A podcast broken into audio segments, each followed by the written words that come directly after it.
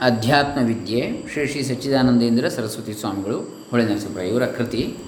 ಇದರ ಪ್ರವಚನ ಮಾಲಿಕೆಯಲ್ಲಿ ಈಗಾಗಲೇ ಆರು ಕಂತುಗಳನ್ನು ನೋಡಿದ್ದೇವೆ, ಇವತ್ತು ಏಳನೇ ಕಂತು. ಓಂ ಶ್ರೀ ಗುರುಭ್ಯೋ ನಮಃ, ಹರಿ ಓಂ. ಶ್ರೀ ಗಣೇಶಾಯ ನಮಃ. ಡಾಕ್ಟರ್ ಕೃಷ್ಣಮೂರ್ತಿ ಶಾಸ್ತ್ರಿ, ದಂಬೆ, ಪುಣಚ, ಬಂಟ್ವಾಳ ತಾಲೂಕು, ದಕ್ಷಿಣ ಕನ್ನಡ ಜಿಲ್ಲೆ, ಕರ್ನಾಟಕ, ಭಾರತ. ಇವತ್ತಿನ ವಿಚಾರ ಆತ್ಮ ಅನಾತ್ಮರ ಸಂಯೋಗ. ನಮಗೆ ಕಲ್ಪಿತ ರೂಪ, ಪರಮಾರ್ಥ ರೂಪ ಎಂದು ಎರಡು ರೂಪಗಳು ಉಂಟು. ನಾನು ಎಂದು ನಮಗೆಲ್ಲರಿಗೂ ಅನುಭವದಲ್ಲಿರುವ ರೂಪದಲ್ಲಿ ಈ ಎರಡೂ ಬೆರಕೆಯಾಗಿವೆ ವಿಜ್ಞಾನಾತ್ಮ ಎಂದರೆ ವಿಶೇಷ ಜ್ಞಾನವುಳ್ಳ ಆತ್ಮನು. ನೋಡುವವ, ಕೇಳುವವ, ಮೂಸುವವ, ಮುಟ್ಟುವವ, ಸವಿಯುವವ ಎಂದು ಹೊರಗಿನ ವಿಷಯಗಳನ್ನು ಅರಿಯುವ ರೂಪವು ಪರಿಚ್ಛಿನ್ನ ರೂಪ ಲಿಮಿಟೆಡ್ ಅದಕ್ಕೊಂದು ಪರಿಚ್ಛೇದ ಇದೆ, ಒಂದು ವಿಭಾಗ ಇದೆ, ಒಂದು ಲಿಮಿಟೇಷನ್ ಇದೆ. ಮಿತಿ ಇದೆ, ಸೀಮೆ ಇದೆ, ಗಡಿ ಇದೆ, ಪಾರ ಇದೆ. ಅದನ್ನೇ ಶರೀರ, ಶಾರೀರಾತ್ಮ, ಜೀವಾತ್ಮ ಎಂದು ಕರೆದಿರುವಂಥದ್ದು. ಅದು ನಮ್ಮ ಪೂರ್ಣ ರೂಪವಲ್ಲ. ಇವುಗಳೊಳಗೆಲ್ಲ ಶುದ್ಧವಾದ ಅರಿವಿನ ರೂಪದಿಂದ ವ್ಯಾಪಿಸಿಕೊಂಡಿರುವ ಆತ್ಮರೂಪವೇ ನಮ್ಮ ನಿಜವಾದ ರೂಪವು. ಈ ರೂಪವನ್ನು ಅಥವಾ ಆ ರೂಪವನ್ನು ಅರಿತುಕೊಂಡರೆ ನಾವು ಎಲ್ಲವನ್ನೂ ಅರಿತಂತೆ ಆಗುವುದು. ಆ ರೂಪವನ್ನೇ ಬ್ರಹ್ಮವೆಂದು ಕರೀತಾರೆ.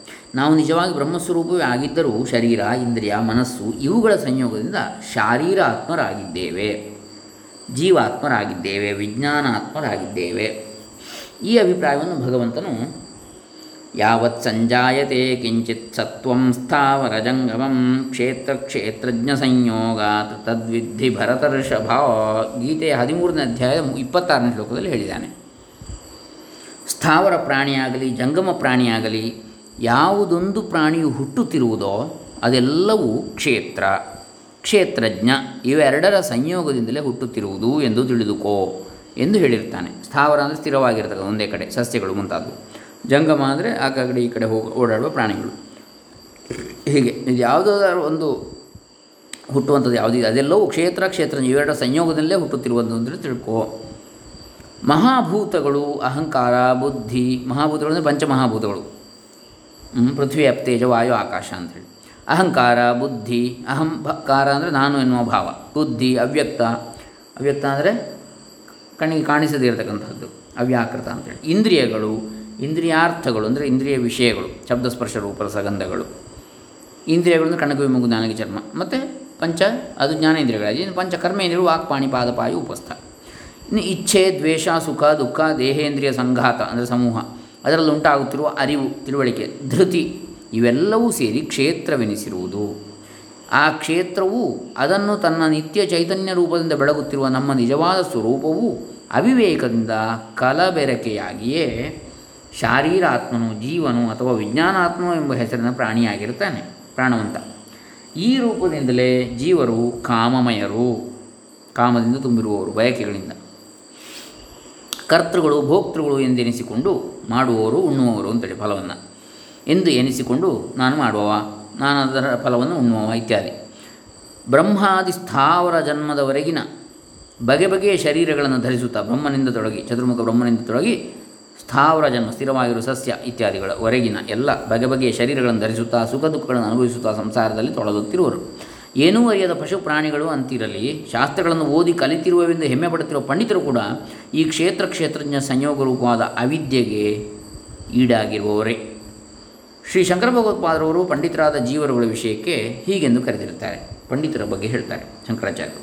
ಅಥ ಕಿಮಿದಂ ಸಂಸಾರಿಣಾಮಿವ ಅಹಮೇವಂ ಮಮ ಇದಂ ಇತಿ ಪಂಡಿತಾನಾಮಪಿ. ಶೃಣು, ಇದಂ ತತ್ ಪಾಂಡಿತ್ಯಂ ಯತ್ ಕ್ಷೇತ್ರೇ ಏವ ಆತ್ಮದರ್ಶನಂ. ಯದಿ ಪುನಃ ಕ್ಷೇತ್ರಜ್ಞಂ ಅವಿಕ್ರಿಯಂ ಪಶ್ಯೇಯು ತಥೋ ನ ಭೋಗಂ ಕರ್ಮ ವಾ ಆಕಾಂಕ್ಷೇಯು ಮಮ ಸ್ಯಾತ್ ಇತಿ ವಿಕ್ರಿಯೈವ ಹಿ ಭೋಗಕರ್ಮಣಿ ಅಥೈವಂ ಸತಿ ಫಲಾರ್ಥಿತ್ವಾತ್ ಅವಿದ್ವಾನ್ ಪ್ರವರ್ತತೆ ವಿದುಷಃ ಪುನರ ವಿಕ್ರಿಯಾತ್ಮದರ್ಶಿನಃ ಫಲಾರ್ಥಿತ್ವ ಅಭಾವಾತ್ ಪ್ರವೃತ್ತಿ ಅನುಪಪತ್ತೌ ಕಾರ್ಯಕಾರಣ ಸಂಘಾತ ವ್ಯಾಪಾರೋ ಪರಮೇ ನಿವೃತ್ತಿ ಉಪಚರ್ಯತೆ ಗೀತಾಭಾಷ್ಯ ಸಂಸಾರಿಗಳಂತೆ ಪಂಡಿತರು ಕೂಡ, ನಾನು ಇಂಥವನು, ಇದು ನನ್ನದೇ ಎಂದು ಭಾವಿಸುತ್ತಿರುವರಲ್ಲ ಇದ್ಯಾಕೆ ಕೇಳು, ಕ್ಷೇತ್ರದಲ್ಲಿ ಆತ್ಮಬುದ್ಧಿ ಇರುವುದೇ ಕ್ಷೇತ್ರದಲ್ಲಿ. ಕ್ಷೇತ್ರಜ್ಞ ಅಂದರೆ ನಾನು, ನಿಜವಾಗಿ. ಆದರೆ ಆ ಕ್ಷೇತ್ರ ಯಾವುದಿದೆ? ಅಂದರೆ ಆ ಕ್ಷೇತ್ರಜ್ಞ ಇರುವಂಥದ್ದು, ದೇಹ. ಅದರಲ್ಲಿ ಆತ್ಮಬುದ್ಧಿ ಇರುವುದು, ಅದೇ ನಾನು ಅಂತೇಳಿ ಇರುವಂಥದ್ದೇ ಬುದ್ಧಿ. ಅವರ ಈ ಪಾಂಡಿತ್ಯವು ಕ್ಷೇತ್ರದಲ್ಲಿ ಆತ್ಮಬುದ್ಧಿ ಇರುವುದೇ ಅವರ ಈ ಪಾಂಡಿತ್ಯ. ಹಾಗಲ್ಲದೆ ಅವಿಕಾರಿಯಾದ ಕ್ಷೇತ್ರಜ್ಞನನ್ನೇ ಅರಿತುಕೊಂಡಿದ್ದರೆ ಆಗ ಇದು ನನಗಾಗಲಿ ಎಂದು ಭೋಗವನ್ನಾಗಲಿ, ಕರ್ಮವನ್ನಾಗಲಿ ಬಯಸುತ್ತಿರಲಿಲ್ಲ. ಭೋಗ ಕರ್ಮಗಳು ವಿಕಾರವೇ ಅಲ್ವೇ? ಹೀಗಿರುವುದರಿಂದ ಆ ಅಜ್ಞನು ಫಲದ ಆಸೆಯಿಂದ ಕರ್ಮದಲ್ಲಿ ತೊಡಗುತ್ತಿರುತ್ತಾನೆ ಅಜ್ಞಾನಿಯಾದವನು ಅವಿಕ್ರಿಯನಾದ ಆತ್ಮನನ್ನು ಕಂಡುಕೊಂಡಿರುವ ಜ್ಞಾನಿಗೋ ಎಂದರೆ ಫಲದಾಶೆ ಇರುವುದಿಲ್ಲವಾದ್ದರಿಂದ ಕಾರ್ಯಕರಣ ಸಂಘಾತವು ಅದಕ್ಕಾಗಿ ಯಾವ ಕ್ರಮದಲ್ಲಿ ತೊಡಗುವುದಿಲ್ಲವೆಂಬುದನ್ನೇ ಕರ್ಮ ನಿವೃತ್ತಿ ಆಯಿತೆಂದು ಉಪಚಾರಕ್ಕೆ ಕರೆಯುತ್ತಾರೆ ಎಂಬುದು ಭಾಷ್ಯಾರ್ಥ. ಸುಮ್ಮನೆ ಓದು ಬರಹದಿಂದ ಜ್ಞಾನಿಗಳಾಗುವಂತಿಲ್ಲ, ಅಂಥವರನ್ನು ಓದಿದ ಮೂರ್ಖರು ಎಂದು ಸಮರ್ಥ ರಾಮದಾಸರು ಕರೆದಿರುತ್ತಾರೆ. ಲರ್ನೆಡ್ ಫೂಲ್ಸ್ ಅಂತೇಳಿ ನಿಜವೇನೆಂದರೆ ಅಥವಾ ಪಂಡಿತಮಾನ್ಯಮಾನಾಹ ಅಂತ ಹೇಳ್ತಾರೆ. ಪಂಡಿತರು ಅಂತೇಳಿ ತಿಳಿದಿರುವವರು ಅಂತ. ನಿಜವಾಗಿ ಪಂಡಿತರಲ್ಲ, ಜ್ಞಾನಿಗಳಲ್ಲ. ಉಪನಿಷತ್ತೇ ಹೇಳಿದೆ. ಲೌಕಿಕ ಜ್ಞಾನವು ಆಯಾ ಫಲಕ್ಕಾಗಿ ಆಯಾ ಕರ್ಮವನ್ನು ಮಾಡುವಂತೆ ಪ್ರೇರಿಸುತ್ತಲೇ ಇರುತ್ತದೆ. ಆ ಕರ್ಮವು ಮತ್ತೆ ಜೀವನಿಗೆ ಬಂಧಕವಾಗಿ ಬೇರೊಂದು ಶರೀರ ಧಾರಣೆಗೆ ಕಾರಣವಾಗ್ತದೆ. ನಮಗೆ ಆಗ, ನಮಗೆ ಆಗಿರುವ ಶರೀರೇಂದ್ರಿಯ ಸಂಯೋಗದಿಂದ ಮುಕ್ತರಾಗುವುದಕ್ಕೆ ಮೊಟ್ಟ ಮೊದಲನೇ ಉಪಾಯವೇನು ಅಂದರೆ ಶಾಸ್ತ್ರದೃಷ್ಟಿಯನ್ನು ಸಂಪಾದಿಸಿಕೊಳ್ಳುವುದು. ತಸ್ಮಾತ್ ಶಾಸ್ತ್ರಂ ಪ್ರಮಾಣಂತೆ ಕಾರ್ಯಕಾರ್ಯ ವ್ಯವಸ್ಥಿತವು ಜ್ಞಾತ್ವಾ ಶಾಸ್ತ್ರವಿಧಾನೋಕ್ತಂ ಕರ್ಮ ಮಿಹಾರ್ಹಸಿ ಗೀತೆಯ ಹದಿನಾರನೇ ಅಧ್ಯಾಯದ ಇಪ್ಪತ್ನಾಲ್ಕನೇ ಶ್ಲೋಕ. ಸ್ವೇಚ್ಛೆಯಿಂದ ವರ್ತಿಸುತ್ತಿರುವವರು ಕಾಮಕ್ರೋಧಾದಿ ಪರವಶರಾಗಿರುವುದರಿಂದ ಅವರಿಗೆ ಯಾವ ಪುರುಷಾರ್ಥವೂ ಲಭಿಸುವುದಿಲ್ಲ. ಇಹದಲ್ಲಿಯೂ ಸುಖವಿಲ್ಲ, ಪರದಲ್ಲಿಯೂ ಗತಿ ಇಲ್ಲ ಆದ್ದರಿಂದ ಶಾಸ್ತ್ರದಲ್ಲಿ ಯಾವುದನ್ನು ಮಾಡಬೇಕೆಂದು ಹೇಳಿದೆಯೋ ಅದನ್ನು ಮಾಡಬೇಕು. ಸ್ವೇಚ್ಛೆಯಿಂದ ಮಾಡುವುದಲ್ಲ. ತನ್ನ ಇಚ್ಛೆಯಂತೆ ಅಲ್ಲ. ಶಾಸ್ತ್ರದಲ್ಲಿ ಏನನ್ನು ಹೇಳಿದೆ ಅದನ್ನು ಮಾಡಬೇಕು. ಯಾವುದನ್ನು ಬಿಡಬೇಕೆಂದು ಹೇಳಿದೋ ಅದನ್ನು ಬಿಡಬೇಕು. ಇದರಿಂದಲೇ ನಮಗೆ ಕರ್ಮ ಬಂಧವು, ತಪ್ಪುವ ಉಪಾಯ ಸಿಗ್ತದೆ. ಶಾಸ್ತ್ರದಲ್ಲಿ ಹೇಳಿರುವ ಕಾಮ್ಯ ಕರ್ಮಗಳಿಂದ ಲೌಕಿಕ ಕರ್ಮಗಳ ಬಂಧವು ತಪ್ಪುತ್ತದೆ. ಶಾಸ್ತ್ರದಲ್ಲಿ ಹೇಳಿರುವ ಕಾಮ್ಯ ಕರ್ಮಗಳಿಂದ ಲೌಕಿಕ ಕರ್ಮಗಳು ಯಾವುದಿದೆ? ವೇದೋಕ್ತ ಕರ್ಮಗಳಲ್ಲದೆ ಇರತಕ್ಕಂಥ ಲೌಕಿಕ ಕರ್ಮಗಳು ಯಾವುವು? ಅವುಗಳ ಬಂಧ ತಪ್ಪುತ್ತದೆ. ಶಾಸ್ತ್ರದಲ್ಲಿ ಹೇಳಿರುವ ವೇದೋಕ್ತ ಕಾಮ್ಯಕರ್ಮಗಳಿಂದ ಆ ಕಾಮ್ಯಕರ್ಮಗಳನ್ನು ಬಿಟ್ಟು ನಿತ್ಯಕರ್ಮವನ್ನೇ ಮಾಡುವವರು ಕಾಮದ ಉಪಟಳಕ್ಕೆ ಸಿಕ್ಕುವ ಸಂಭವ ಕಡಿಮೆ.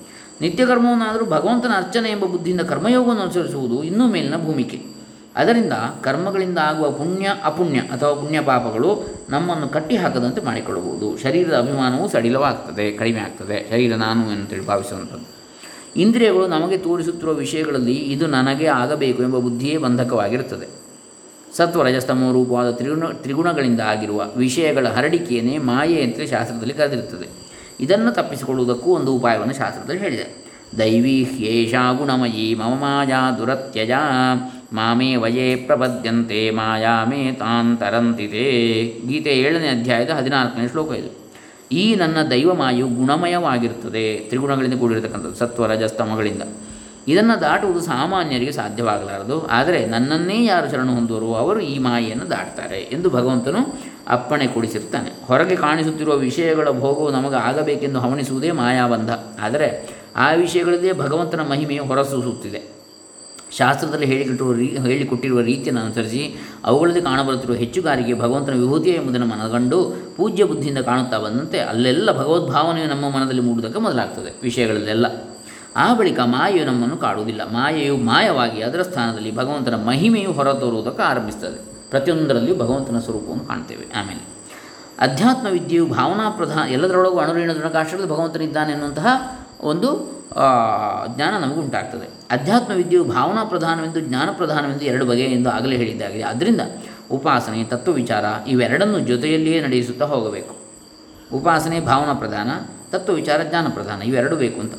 ನಮ್ಮ ಮೆದುಳಿನಲ್ಲಿ ಹೇಗೆ ಎರಡ ಬಲ ಅಂತ ಇದೆಯೋ ಹಾಗೆ ಎರಡು ಭಾಗ. ಒಂದು ಭಾವನೆಗೆ ಹೆಚ್ಚು ಮಹತ್ವವನ್ನು ಕೊಡ್ತದೆ. ಇನ್ನೊಂದು ಲೆಕ್ಕಾಚಾರಗಳಿಗೆ ವಸ್ತುನಿಷ್ಠವಾಗಿರ್ತದೆ.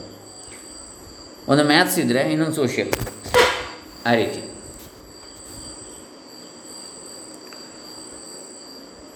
ಉಪಾಸನೆಯು ಅದು ಎರಡು ಕೂಡ ಬೇಕು ಅಂತ ಒಬ್ಬ ವ್ಯಕ್ತಿಗೆ. ಉಪಾಸನೆಯು ಶಾಸ್ತ್ರ ಹಾಗೆ ಭಕ್ತಿ ಜ್ಞಾನ ಎರಡು ಬೇಕು. ಭಾವನೆ ಅಥವಾ ಉಪಾಸನೆ, ಆಮೇಲೆ ಜ್ಞಾನ ಎರಡು ಬೇಕು. ಉಪಾಸನೆಯು ಶಾಸ್ತ್ರೋಕ್ತವಾದ ರೀತಿಯಲ್ಲಿ ಗುರು ಉಪದಿಷ್ಟವಾಗಿರಬೇಕು. ಸುಮ್ಮನೆ ಉಪಾಸನೆ ಮಾಡೋದಲ್ಲ. ಶಾಸ್ತ್ರೋಕ್ತವಾದ ರೀತಿಯಲ್ಲಿ ಗುರು ಉಪದಿಷ್ಟವಾಗಿರಬೇಕು ಗುರುವಿನಿಂದ. ವಿಚಾರವು ಶಾಸ್ತ್ರೋಕ್ತವಾಗಿ ಗುರು ಉಪದಿಷ್ಟ ಮಾರ್ಗದಿಂದ ಇರಬೇಕಲ್ಲದೆ ಅನುಭವಾನುಗುಣವಾಗಿಯೂ ಇರಬೇಕು. ಉಪಾಸನೆ ಆದರೆ ಶಾಸ್ತ್ರೋಪದಿಷ್ಟ ಶಾಸ್ತ್ರದಲ್ಲಿ ಹೇಳಿದ ರೀತಿಯಲ್ಲಿ ಗುರುವಿಂದ ಉಪದೇಶ ಮಾಡಿದಂಥ ರೀತಿಯಲ್ಲಿ ಇರಬೇಕು, ಉಪಾಸನೆ. ಇನ್ನು ವಿಚಾರ ಅಥವಾ ಜ್ಞಾನ ಮಾರ್ಗ ಹೇಗಿರಬೇಕು ಅಂದರೆ ಶಾಸ್ತ್ರದಲ್ಲಿ ಹೇಳಿದ ರೀತಿಯಲ್ಲಿ ಮತ್ತು ಗುರುವಿನ ಉಪದೇಶದಿಂದ ಮಾರ್ಗದಿಂದ ಇರಬೇಕು ಅಲ್ಲದೆ ಅನುಭವಾನುಗುಣವಾಗಿಯೂ ಇರಬೇಕು. ಅದನ್ನು ತಾನು ಸ್ವತಃ ಅನುಭವಿಸಬೇಕು ಅಂತ. ಸಾಧನವೂ ಸಿದ್ಧಾಂತವು ಸಮರಸವಾಗಿ ಮನಸ್ಸಿಗೆ ಕಾಣುವಂತೆ ಎರಡನ್ನೂ ಹೊಂದುಗಡೆ ಮಾಡಿಕೊಂಡೇ ವಿಚಾರ ಮಾರ್ಗದಲ್ಲಿ ಮುನ್ನಡೆಯಬೇಕು. ಸಾಧನ ಮತ್ತು ಸಿದ್ಧಾಂತ ಎರಡೂ ಕೂಡ. ನಾವು ಮಾಡು ಅದನ್ನು ಅನುಸರಿಸಬೇಕು ಅಂತ ಹೇಳಿದ್ದಾನೆ ಸಮರಸವಾಗಿ ಎರಡು ಕೂಡ. ಇದ್ದರೆ ಆವಾಗ ಅದು ವಿಚಾರ ಮಾರ್ಗದಲ್ಲಿ ನಮಗೆ ಮುಂದುವರಿಲಿಕ್ಕೆ ಆಗ್ತದೆ. ಕ್ಷೇತ್ರ ಕ್ಷೇತ್ರಜ್ಞರ ಸಂಯೋಗದಿಂದ ನೀನು ಶಾರೀರನಾಗಿರುವೆ.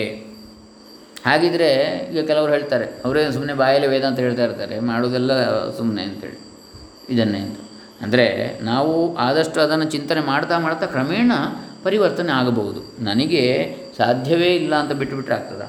ಆಗೋದಿಲ್ಲ ಒಂದೇ ಸಲ ಯಾರಿಗೂ ಹಂಡ್ರೆಡ್ ಪರ್ಸೆಂಟ್ ಸಾಧಿಸಲಿಕ್ಕೆ ಆಗುವುದಿಲ್ಲ. ಹಂತ ಹಂತವಾಗಿ ಅದನ್ನೇ ಚಿಂತನೆ ಮಾಡ್ತಾ ಮಾಡ್ತಾ ಮಾಡ್ತಾ ಕೊನೆಗೆ ಅದು ಕರಗತ ಆತ್ಮಗತವಾಗಿ, ಬೃಹದ್ಗತವಾಗಿ, ಮನೋಗತವಾಗಿ, ಶರೀರಗತವಾಗಿ, ಇಂದ್ರಿಯಗತವಾಗಿ, ಅಸ್ಥಿಗತವಾಗಿ, ತ್ವಗ್ಗತವಾಗಿ, ಇಂದ್ರಿಯ, ಎಲ್ಲದರಲ್ಲಿಯೂ ಅದು ನಮಗೆ ಅದು ನಮ್ಮ ಎಲ್ಲ ಅಣು, ರೇಣು ತೃಣಕಾಷ್ಟ ನಮ್ಮ ಶರೀರದ ಕಣ, ಕಣದಲ್ಲಿಯೂ ಅದು ಅನುಷ್ಠಾನಕ್ಕೆ ಬರಬೇಕು, ಬರ್ತದೆ ಕಾಲಕ್ರಮೇಣ.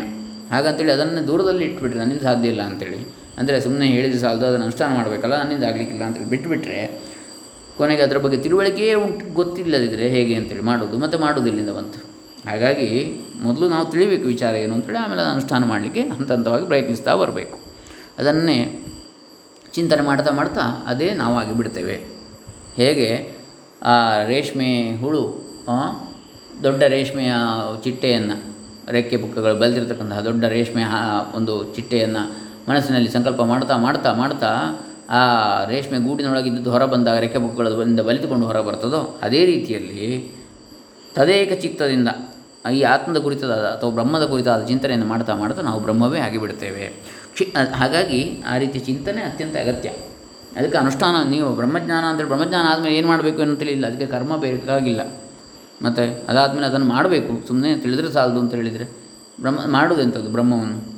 ನಾವು ಬ್ರಹ್ಮ ಸ್ವರೂಪವನ್ನು ತಿಳ್ಕೊಳ್ಳುವಂಥದ್ದು. ಆಮೇಲೆ ನಮ್ಮ ಜೀವನದಲ್ಲಿ ಕೂಡ ಅದನ್ನು ಮಾಡೋದು ಅಂದರೆ ಏನು? ಮಾಡಲಿಕ್ಕೆ ಏನಿಲ್ಲ, ತಿಳ್ಕೊಂಡ್ರೆ ಆಯಿತು.